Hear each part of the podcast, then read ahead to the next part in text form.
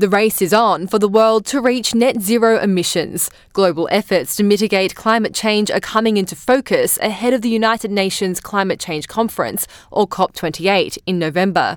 Professor Deanna D'Alessandro is from the University of Sydney's Net Zero Initiative. Net zero really means reducing our demand and moving to the use of forms of energy and transport that don't emit greenhouse gases. So that's one part of net zero, but the other part of net zero actually means, and this is really the net in net zero, means removing historical emissions of greenhouse gases from the atmosphere.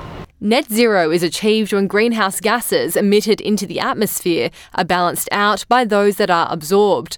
Eight countries have already achieved that standard, including Panama, Madagascar, and Bhutan.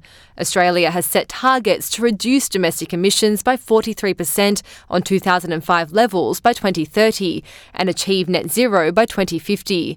Professor Michael Brear is the director of the Energy Institute at the University of Melbourne.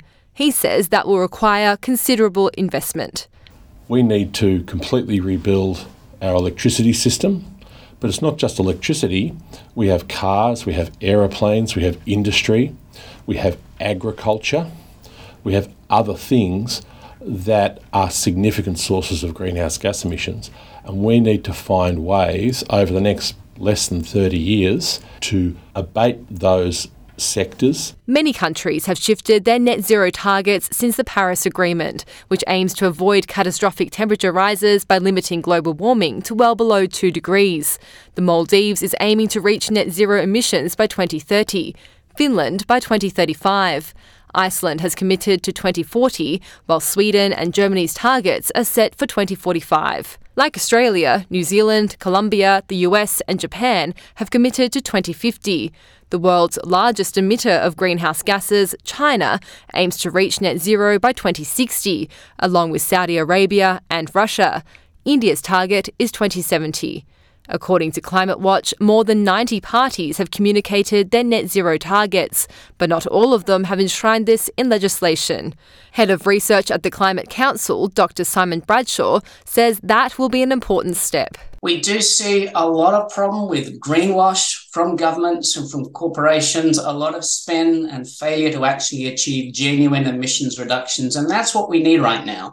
Australia is one of the world's largest consumers and producers of coal, but Climate Change and Energy Minister Chris Bowen says the government is confident of reaching its net zero goals. We've got multiple strategies and we're putting them all into place. So we're converting our grid from 33% renewable to 82% renewable by 2030. That's a big, big job, but we're getting on with it.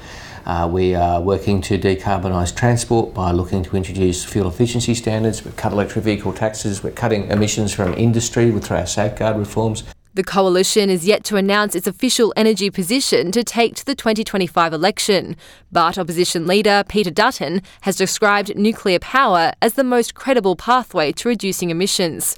For Dr. Bradshaw, a drastic change of direction is still needed, with the country's energy needs predominantly met by fossil fuels. Approving new coal and gas projects in 2023, when we're really on the edge of a climate abyss, is extraordinarily reckless. Now, the government could put a stop to this straight away by reforming our national environment laws. Jennifer Shearer, SBS News.